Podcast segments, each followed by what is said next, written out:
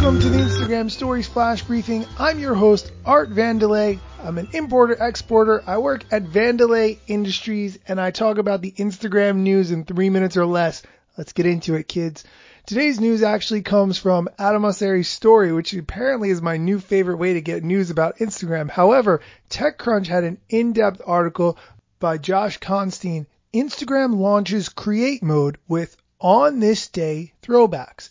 Just as a little aside, we know that Instagram loves the word create and creators and any variation of that that they can use. We have the at creators account that they just launched, the Instagram creator studio within Facebook. They just love the word creators. Here we go.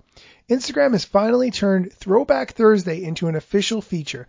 It's part of the new Instagram Create mode that launches today in Stories, bringing the app beyond the camera. For now, the highlight of Create is the On This Day option that shows a random feed post you shared on the same calendar date in the past.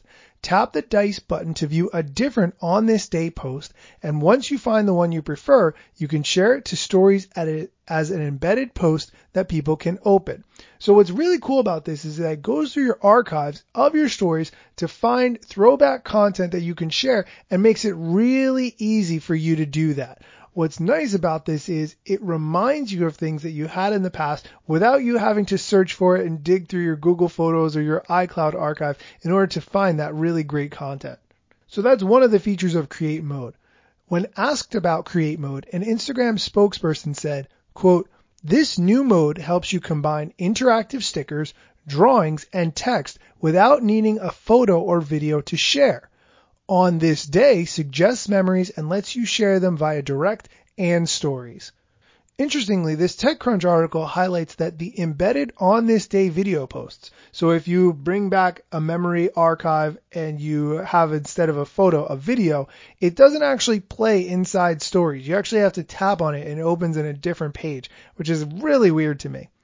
Instagram had actually launched a different way to share throwbacks called memories earlier in this year, but it was really buried. You had to go to the profile in the hamburger sidebar and then find the archive option and then you could find your stories or posts that you'd hidden and bring them back under that memories category and it would highlight what you did um, three years ago on today or a year ago on today or whatever.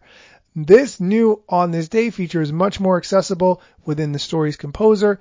It gets rid of type mode and adds a bunch of other options like the countdown timer, the quiz sticker, the poll, all the other options that we've come to know and love, including using a GIF as the background for your story, which is a really cool concept and something I think a lot of people will like. Now, I think I might have had a technical issue with yesterday's episode. I'm not 100% sure, but one of the things that I mentioned is that you have sent me messages asking me to do an episode on hashtag shadow banning.